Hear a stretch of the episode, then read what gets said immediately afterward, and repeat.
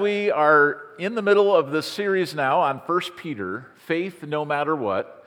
Uh, we are talking about risk. We are talking about the pressures of life and whether or not we let those hold us back from where God wants us to go. I'm assuming your psyche is maybe similar to mine in that if you really were honest about your life, you would say that the greatest barrier to your success and maybe the person who's standing in your way the most is yourself. Right? You don't have to admit to that, but I would, I would admit to that. I would say, yeah, that, you know, I, there are all sorts of people that I could point fingers at and say, you know, if that person was better or different or would give me something I need, then maybe, you know, that, that, that's the person in the way. But if I'm honest, I recognize that those issues are not really the issue for me. Um, I'm in my own way too often. And when it comes to taking a step of faith, the reasons not to take it are usually reasons inside of me. The barriers, the bad decisions, the bad attitudes, those are usually mine. And if I can come to the end of myself, like the song just said, that's when I can actually experience the faith life, the life of freedom, adventure, obedience, next steps.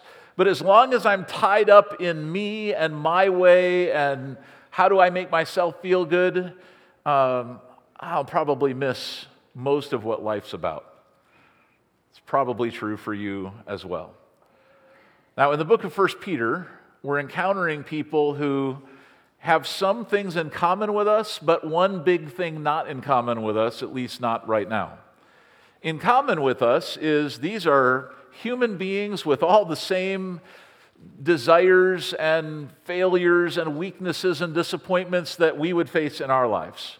So when we talk about pressure, stress, like they would have all that. They would have family stresses, career stresses, you know, worrying about the future, not feeling like they're adequate to meet the tasks. They had all of that. But they also had one other thing that most of us in this room have not personally experienced to the level that they had. They had external persecution coming upon them. Okay, all sorts of pressure from the governing authorities of those days for them to renounce their faith, to walk away from it. It would have been so much easier not to be a follower of Jesus in the early first century it would have been so much easier. Like, there, there was no cultural Christianity. There was no, like, oh, yeah, go to whatever church you want. That's cool. Like, none of those attitudes of toleration and moderation. No, if you, if you decided to follow Jesus, that was an active rebellion against the systems of, the, of that world at that time. And some people interpreted it as an active rebellion against the government, which meant they persecuted you. They killed you. They imprisoned you. They took you away from your family. They forced you to lose your job.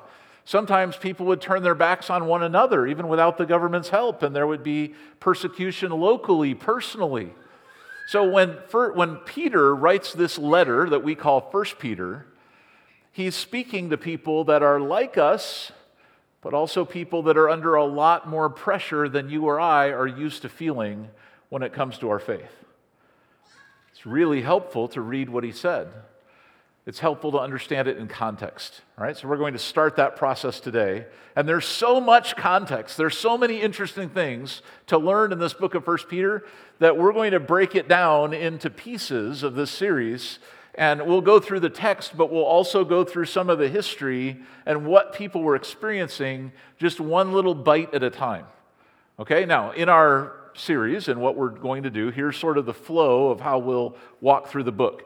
And I would encourage you to read along, uh, maybe in your own quiet times, your own time of devotion with the Lord. You could read these texts over and over again if you want to, just to learn as, many, as much as you can as we go through this.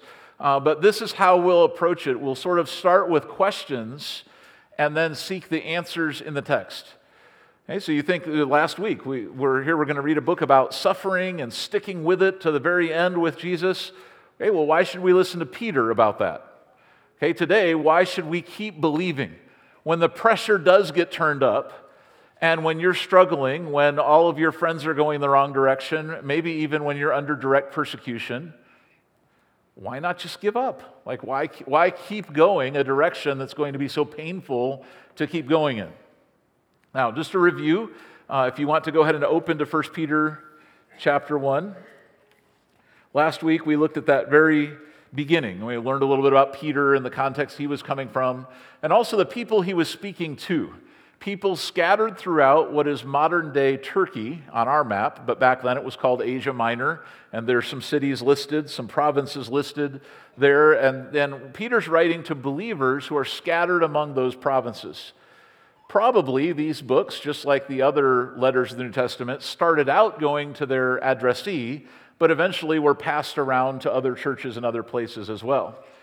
When Peter writes this, and it's interesting, he's using language that would have been familiar as language from the Old Testament about, hey, you are God's chosen people. You are in the family, and, and God has this plan for you. And usually, back in that context, people were used to hearing that related to the Jews not so much to all the outsiders, all the Gentiles. That's everybody else. And yet, here Peter is kind of calling everyone to be a part of this family and saying, hey, you're, you're in. You're as close to God as you can be. Um, and, and I'm writing to you as one of the family. You're not, it's not that we're different from each other because of where we came from. No, together we're facing this. All of us are aliens in this world that we live in. All of us are not quite like we're not at home, even though it's our home, because we're, we have an allegiance to something more, something heavenly, not just earthly. So when Peter writes this, um, I think it's interesting to say, well, what were these people experiencing? What was their world like? That will help us understand what we're going to read. Now, this book, 1 Peter, was likely written in 63 or 64 AD, and it was written from Rome. The Roman emperor at that time was this guy, Nero, known as one of history's worst and greatest villains. Right? Any, any time that someone complains about some modern politician, say, man, that person's crazy or that person doesn't have it all together, Nero was way, way worse than anything we've ever heard of or experienced in our generation. Um, Nero was not only probably actually crazy, and a terrible politician and a terrible leader for his people, but he was also actively, even demonically inspired to angrily persecute anyone who followed Jesus. Um, there was this story um, the, where this kind of began, and this happened in 64 AD. So you think when Peter writes what he's writing, either it's right as the political wind is turning this really terrible direction, or it's during this persecution time. Okay, so you think as Peter's writing these words, a lot of terrible stuff is going down in Rome and across the Roman Empire. Nero, um, and there's lots of theories about why this happened, but he presided over a fire that essentially burned 75% of the city of Rome, which was a big city. Lots of people died, lots of destruction of property, incalculable harm. And when you talk about could an administration survive a failure, like that's about as big of a failure as you could possibly have. And Nero's looking around, and to save himself, he needs someone to blame. So who does he pick? He says it's those Christians. They're the ones who set the fire. They're the ones who've been resisting Roman rule all this time. And Nero unleashed a whole host of torturous persecutions on Christians, most of whom were poor. A lot of them were among the slave population because as Christianity came through, the gospel starts to be shared. It's the people that, you know, the, the people with the most need in their lives, they're the ones that are more willing to respond. So you have all these people being painted as the enemy, and the whole city of Rome, the whole culture, the whole governing structure getting all ramped up and angry at Christians.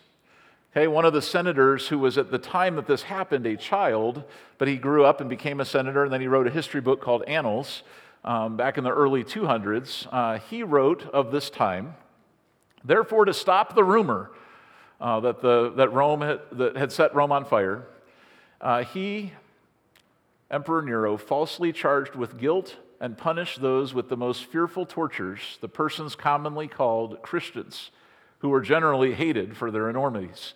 Christus, the founder of that name, was put to death as a criminal by Pontius Pilate, procurator of Judea, in the reign of Tiberius. But the pernicious superstition, repressed for a time, broke out yet again, not only through Judea, where the mischief had originated, but also now through the city of Rome, whither all things horrible and disgraceful flow from all quarters as to a common receptacle, and where they are encouraged.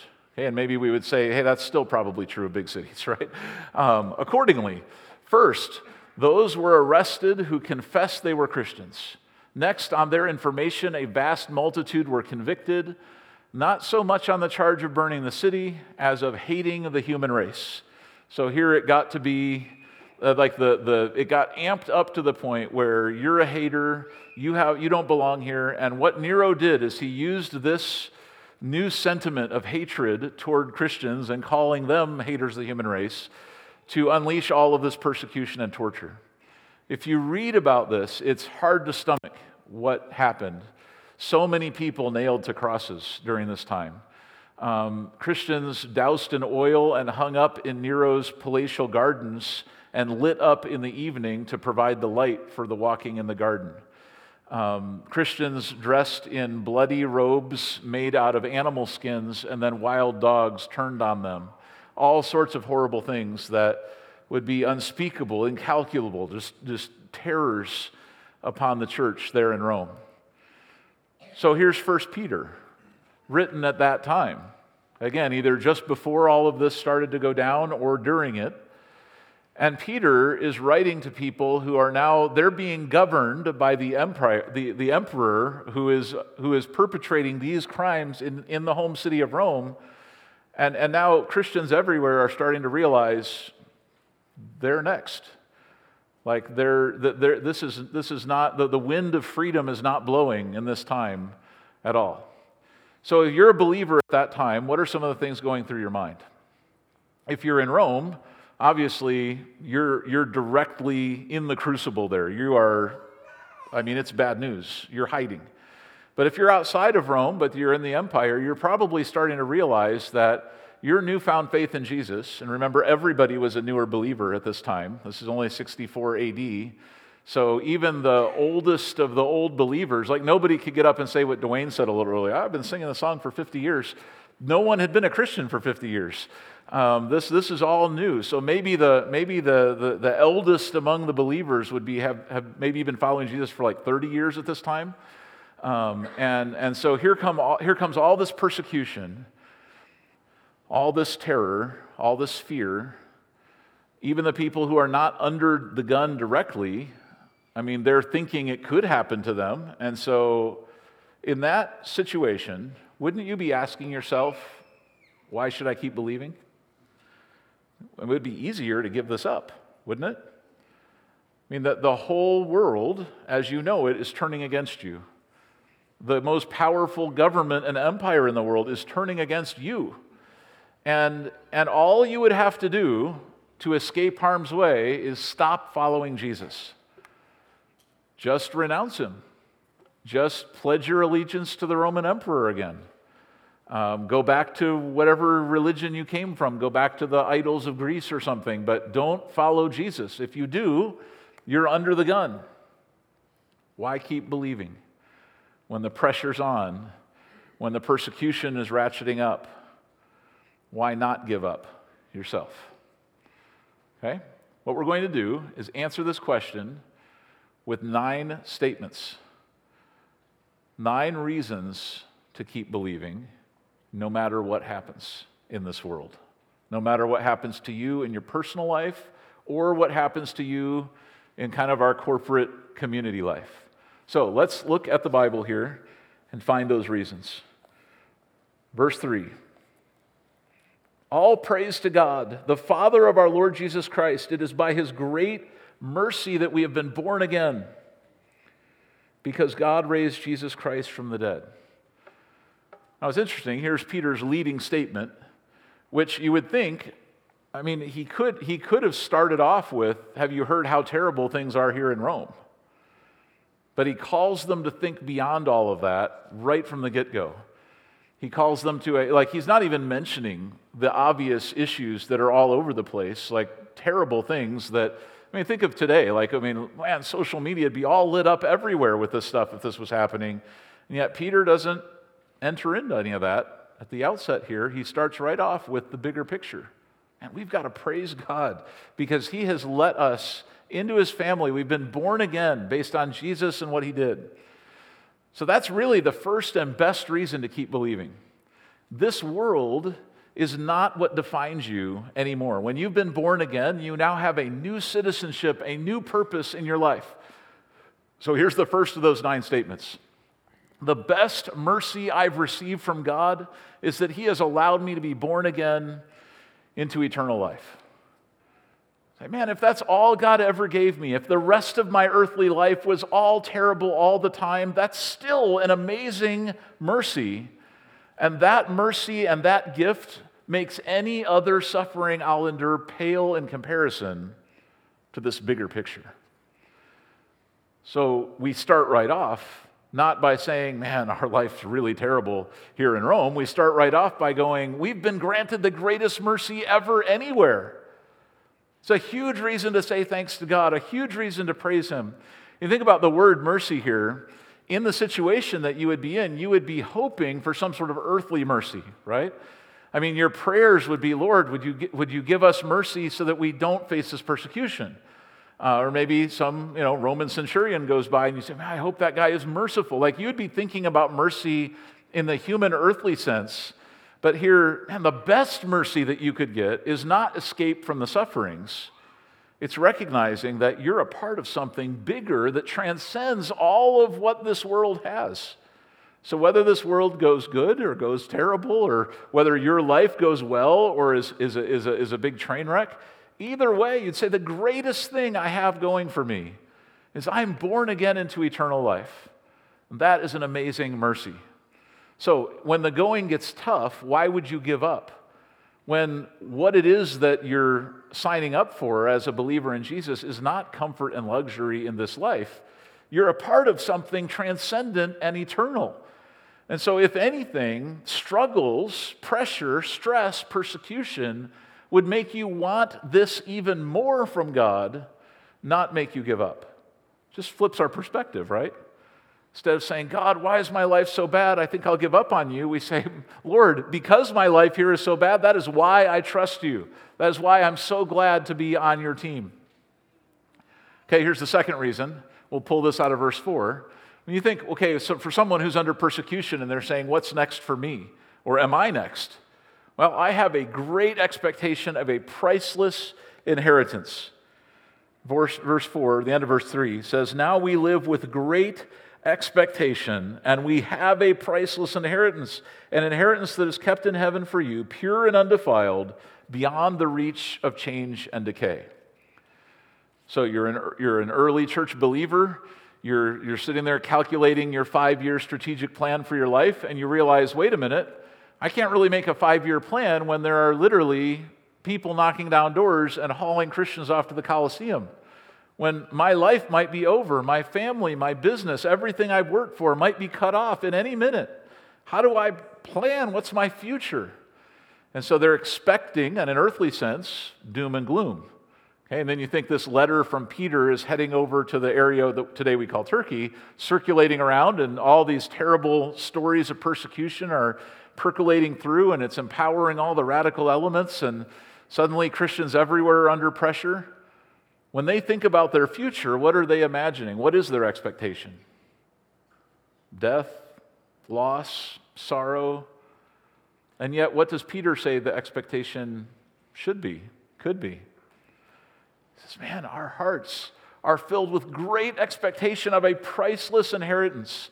No matter what happens in this world, no matter what happens to you and to your physical body or to the material things that are around you, there is something kept in heaven that is so glorious, so valuable, you could not even put a price tag on it. Can't wait for that to happen. So, here again, it's the perspective change, right? If you just look down at your situation, there might be all sorts of reasons for discouragement. But when you start to look up, you realize, sure, those sufferings, those problems in my life, those are still there. But those are not the whole story about me and my life. There's something more happening here that I can rejoice in. Okay, let's keep reading then from verse 4 and then into verse 5. It says, And through your faith, God is protecting you by his power until you receive this salvation. So the inheritance and your soul and your ability to acquire it are all being protected by God. Again, no matter what happens. So maybe you are fed to the lions. Maybe you do get crucified along with a big line of other people. Maybe things are as bad as they could possibly be in your life. None of what this world's mess is can ruin what God is about to give me. So, again, if you're tempted to give up, why would you give up on this amazing inheritance that you're about to inherit, that it's about to happen? And the, the persecution and the death and the negativity that's all around you actually brings that whole inheritance closer to you. Like you might get there faster than you were supposed to. And so you say, Lord, even if that's what happens, I can't wait to experience all this joy. The fourth reason no matter what happens, God's power is protecting my soul. When we read this text as Americans, in a generally you know, sort of safe and free environment, I think when we hear the word protection, we're thinking physical protection. So we're looking at it going, well, wait a minute, God protecting people, and yet they're being killed for their faith. They're starving to death because they're their jobs are taken away. They're being pulled out of their families. They're being tortured. How is that protection? God is protecting their souls, preparing them for this glory in eternity. And so, even in the moment of maximum death and destruction in this world, they're fully protected. There's no risk. Like, there's nothing that any of these external powers can do to mess with their soul. Jesus said, Hey, people can kill your body, but after that, they can do no more. You should be fearing the one who's in control of your soul. So we look to God and we say, Lord, the reason I don't want to give up is because I'm trusting my soul to you, especially when my world is falling apart and when everything is going wrong. All right, number five, how can I be glad in this sad world? Well, there's wonderful joy ahead. Verse 6 says, So be truly glad. There's wonderful joy ahead, even though you must endure many trials for a little while. All the trials are temporary. The joy, the gladness is not. Now, what's challenging is that just like you and I, we usually look around at our circumstances and let that determine our attitude. So if someone says, Are you having a good day? If you say yes, you know, you smile. Yeah, things are going great. If you say, Man, no, it's not going well, we're dragged down. And sometimes our day to day happiness equation is, it gets mixed up with the joy or sadness that's actually in our heart.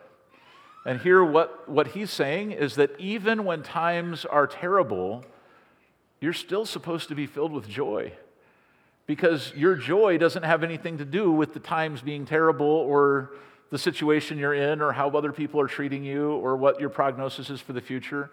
Joy is not related to circumstances. So he says, You can be joyful, you can be glad because of what God has in store for you. Even though you have to endure some suffering right now that's temporary, there's even purpose in that. Okay, look at the next verse. These trials will show that your faith is genuine. It is being tested as fire tests and purifies gold, though your faith is far more precious than mere gold. My trials are temporary test treatments that refine my faith. The trials are not about seeing if your faith is there. I mean, it does do that, I guess, but the testing we're talking about is a little bit more like this the crucible, right? Where have, you ever watched one of those gold hunting shows where they're out in Alaska or Yukon or something and they're, they find gold in a mountain and now they're mining it all out? It's not like they pull out gold bars, right? What, what is it that they pull out of the mountainside? A bunch of rocks, right? And like inside those rocks, there's little flakes of gold, little specks of shiny dust, and they're and what they have to do is first it goes into a big machine that grinds it all up, turns it into porridge or whatever, and then and then more and more refinement happens until it finally ends up in something like this. almost completely pure gold. 90 something percent pure. They put it into this, and what happens as it gets superheated? Then they add chlorine to it. They do a bunch of chemical processes as well. As the fire tests that gold, it purifies it. And the things that are not gold boil up to the top and either burn away or can get taken away. And the more you go through this purification burning process, the purer the gold is. So when you hold a gold coin and it says, you know, 99.99% pure gold, well, that had to go through a really difficult, terrible process to ever get to that stage. Like that gold you're holding didn't come out of the mountainside that way. Probably came out of the mountainside just looking like regular rocks, but there was gold inside, and all this purification happened, and now you have this pure gold. There are some medical instruments that require higher purity of gold than that. You think 99.99% pure is the standard for like the gold bars that the government would issue. Well, now, if you want to go to the next level, they'll, they'll say that for medical instruments that use gold, certain ones, the purity level has to be 99 point and then five nines. It's got to be, I mean, statistically, there can't be any impurity in that gold. So, how would they get it to that level of purity? Keep burning, keep treating. It's not a fun process. If you're the gold, you think this is the ultimate torture. But what's actually happening is purification so that you'll shine all the brighter. You'll be that much more pure at the end of the story, at the end of the process. So when you think about life ending up, your faith ending up like pure gold, and says it's worth more than that, the way it gets there is the temporary test trials that you're going to go through in your life. So I would never look at a trial and say to somebody, hey, bring it. Like, you know, I, I want to sign up for trials. Um, and I would never say to someone that, oh, I think, you know, trials are good and like you should just face it with a fake smile on your face. But I would say that because God allows trials into our lives is not a reason to give up faith. In fact, what we can do is we can look up to God and say, Lord, thank you for another opportunity for my faith to get even stronger, for my faith to be refined and be even purer. So it's a perspective change. The same thing is happening something going wrong in health or family or money or persecution. Instead of resenting God for those things, we look up to God and we say, Lord, if that is what it will take to make my faith even stronger, then Lord, I'll welcome that and I'll still have gladness in my heart. Because this life and this circumstance is not what I'm living for anyway. This is all adding up to something eternal that I get to be a part of. And so, Lord, whatever it takes uh, to refine me I'm willing to accept that in my life. Hey, verse or the seventh reason not to give up is my trials, strength, and faith will be rewarded with praise, glory, and honor. Now, this verse, you've got to read it twice. If you have your Bible open, I can guarantee you're going to read it twice because it doesn't sound right when you read it. Ready? The end of verse 7. So when your faith remains strong through many trials, it will bring you much praise and glory and honor on the day when Jesus Christ is revealed to the whole world. Okay, now think about that for a second. Who is getting the praise, the glory, and the honor in this moment? You. Paul wrote of the day of judgment that there is a moment when each person receives his praise from God we're used to praising God, right? I mean, that's what when, when we sing or we go out in nature and you're like, wow, Lord, you know, thank you. I want to praise you. And that's appropriate. And we get to do that as often as we possibly can. But there's also a moment when the tables turn and when, your, when the faith that you've held on to, when you get to the finish line, that there is a well done coming from the Lord to you. There is a moment when all the people who didn't understand, all the people who lived for themselves, even the people who directly persecuted you, when those people see the truth. And in that moment, you're the one that's lifted up in honor and glory and praise. It reverses everything that was happening in this world. So you imagine here, if you're an early church believer, you're facing persecution directly, you're ostracized, you're set to the corner, everything about your life, like there is no future for you, you're not really sure what's going to happen tomorrow. The last thing on your mind is the idea that you would ever get lifted up.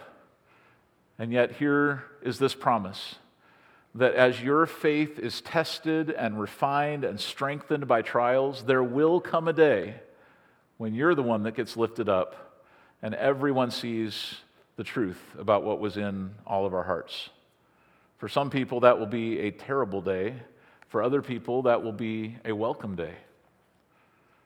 So rather than giving up in the moment of stress, we say, Lord, I'm I'm not living for this world or the praise of these people or even that everybody else will understand. I'm living for that future moment when your glory is revealed.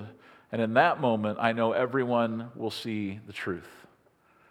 Hey, here's the eighth reason, and we pull it out of verse 8. The ultimate reward for my love and faith toward God will be eternal salvation. So, someone might be praying for temporary salvation, right? Lord, deliver me from this persecution. Deliver me from these, you know, the people who are going to throw me in the Colosseum. Lord, would you deliver my friends from the persecution they're experiencing right now? Those are appropriate prayers, but those are earth level prayers. There's something else happening that's a lot more important than those. Verse 8 You love him even though you've never seen him. Though you do not see him now, you trust him and you rejoice with a glorious, inexpressible joy. The reward for trusting Him will be the salvation of your souls. So you imagine that moment when you're standing there in heaven with Jesus, your soul is saved and secure. None of the world's temptations or trials can harm you anymore. That's the moment you're living for and looking forward to. That's the moment God has promised you. That's why you hold on to your faith. So, if anything, the trials in this life make us lean forward toward that, not make us shrink back from it. The harder our lives get, the tighter we can cling to our faith, and the more our faith future means to us. It might be a peril that we all experience right now of living in relatively good times in a relatively free situation. We don't pay that much of a price if we say, I want to become a Christian. A lot of people would just shrug and not even care. And so we might get our own perspective mixed up and kind of forget about life really being about heaven and eternity, and this is just the testing and proving grounds. Uh, we might have it a little too good and too comfortable. They didn't in the first century, these believers didn't. That's why Paul was saying, hey, even though, or Peter was saying, even though you can't see him, even though you've never met him, you love him, you put your faith in him, and that is what you're holding on to. That's going to result in the salvation of your soul. Here's the last reason My salvation and destiny are so wonderful that even angels are saying, wow, look at that. Okay, look at the next couple paragraphs here. It's kind of amazing. Verse 10 This salvation was something that even the prophets wanted to know more about when they prophesied the gracious salvation prepared for you. They wondered what time or situation the Spirit of Christ within them was talking about when he told them in advance about Christ's suffering and his great glory afterward. They were told that their messages were not for themselves, but for you. Now, this good news has been announced to you by those who preached in the power of the Holy Spirit sent from heaven it is all so wonderful that even the angels are eagerly watching these things happen. It's fascinating, isn't it? I don't know what angel water cooler conversation would be like, but it's interesting to note that it probably wasn't them looking at one another and glancing down through the clouds at earth or something and saying, Man, have you seen that Nero character? How terrible things are getting. Or have you seen all this suffering these people? Like, what's fascinating to the angels is how wonderful and amazing God's plan is, how God is redeeming people, what the salvation looks like, the glory that's attached to all of this. Where you might even say that the reason they're not looking down and commenting on the trials of the day is maybe the trials of the day are so insignificant compared to what's coming that the, what's coming has all of their attention. So for us living here on earth, we would look horizontally at things and you know, we would see the trial that's in front of us. We would see the pain point in our lives. We would see some family thing that's not going well, some financial thing that's broken, some, some political thing that's a mess. And we, we would be looking at that and fixating on that. The angels aren't looking at it from the same perspective. They're, they're looking at our salvation, going, Can you believe that? Like, look at how awesome that is. So, you and I have a choice. We can keep looking at our circumstances from an earthly perspective, or, as we're called to in this text, we can change our perspective, think about things in a different light, in a different way. So, I have a few questions to ask you for prayer, for consideration. Kind of wrap this up today, and we'll obviously we'll keep going. I'd encourage you to keep reading in chapter one um, this week, and we'll come back next week. We'll keep talking about it. But here are some questions to pray about as you go today. What is your current refining trial? It's possible that you're one of the lucky ones here this morning and you can't think of anything. Like, oh, my life is actually pretty good right now. I don't know if I would say that for myself. In fact, when I think about my own timeline in life, I would say that it seems like there's always sort of a current refining trial happening. Sometimes it varies in intensity, but it's pretty frequent that I would look at my life and go, not everything is what I wish it was. And, and those pain points, those pressures, those stresses are all opportunities for my faith to grow, for my faith to be strengthened. I could, I could take them with an angry, resistant heart and get selfish, get bitter, have a sour look on my face throughout life, and go, man, my life isn't what it should be.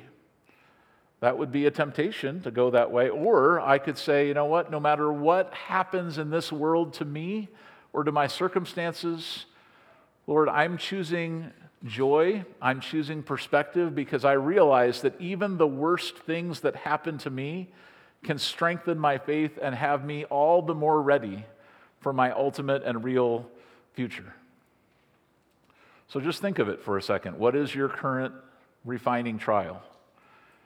probably doesn't match the level of Roman persecution in 64 AD, but it's a trial for you.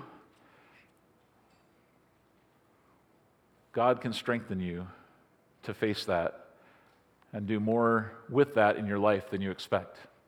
When under pressure, do you choose gladness, great expectation, inexpressible joy? These are all words right here from 1 Peter. Or do you choose something else? The key word in this slide here is the word choose. Remember, in the midst of all of this turmoil and all this darkness and fear, verse 6, Peter said, Be truly glad. So, Lord, whatever happens, I'm going to choose to be glad instead of choosing something else. Another question that you might think about, ponder. Have you ever thanked God for the presence of refining trials in your life? So you, you realize that maybe you're, you know, 92% refined. But that next trial you're going to face, getting thrown back into the crucible again, you're come out stronger, purer. And so while you're not glad that it's happening, in one sense, you can say, Well, Lord, thank you for this process. Thank you that even when the world means evil, you can bring good. Thank you for not letting my life be so easy that I forget about you and eternity. So we say, Lord, whatever this world, whatever's happening to me, I can face it with joy in my heart, recognizing that there's purpose in all of it. The struggles of earth can either drag you down into selfish sadness or they can lift you up into eternal expectations. The next time you feel pressure, which direction will you choose? So let's pray and ask for God's help to make the right choice in that moment. Lord, all of us today know that our lives often face difficulty Things don't go the way that we wish they would. Sometimes we take steps forward, we also get pushed back. Sometimes we face crises of health or money or family or career or education that push us to the brink of being depressed, discouraged, angry, bitter. And then, Lord, we know that sometimes external pressure comes as well. Some of our brothers and sisters in faith face that even today in different parts of the world. Things very similar to what happened to the first century church. Lord, whether we face a human future of freedom and plenty, or whether persecution and poverty are around the corner for us, I pray that you would give us the grace to cling tightly to our faith to not stop believing in the moment when we need to believe the most. Instead, Lord, to lift our eyes above our circumstances and to see what it is that you have built us to do and to become, to see that eternal salvation and vision that we're a part of, that makes any trial in this life seem like not all that big of a deal Lord, it's hard for us to know that emotionally, even if we can know it academically here. So I pray that you'd give us strength to face the next trial that we'll have in our lives. And I pray that we would see your refinement and purification in us. That, Lord, we would be able to look forward with gladness and with joy and to not be defined by the things of this world anymore. We have a better future, a bigger future, and a lot to look forward to. In Jesus' name, we commit all this to you today. Amen. All right, we'll go in the peace of Jesus. We will see you next week.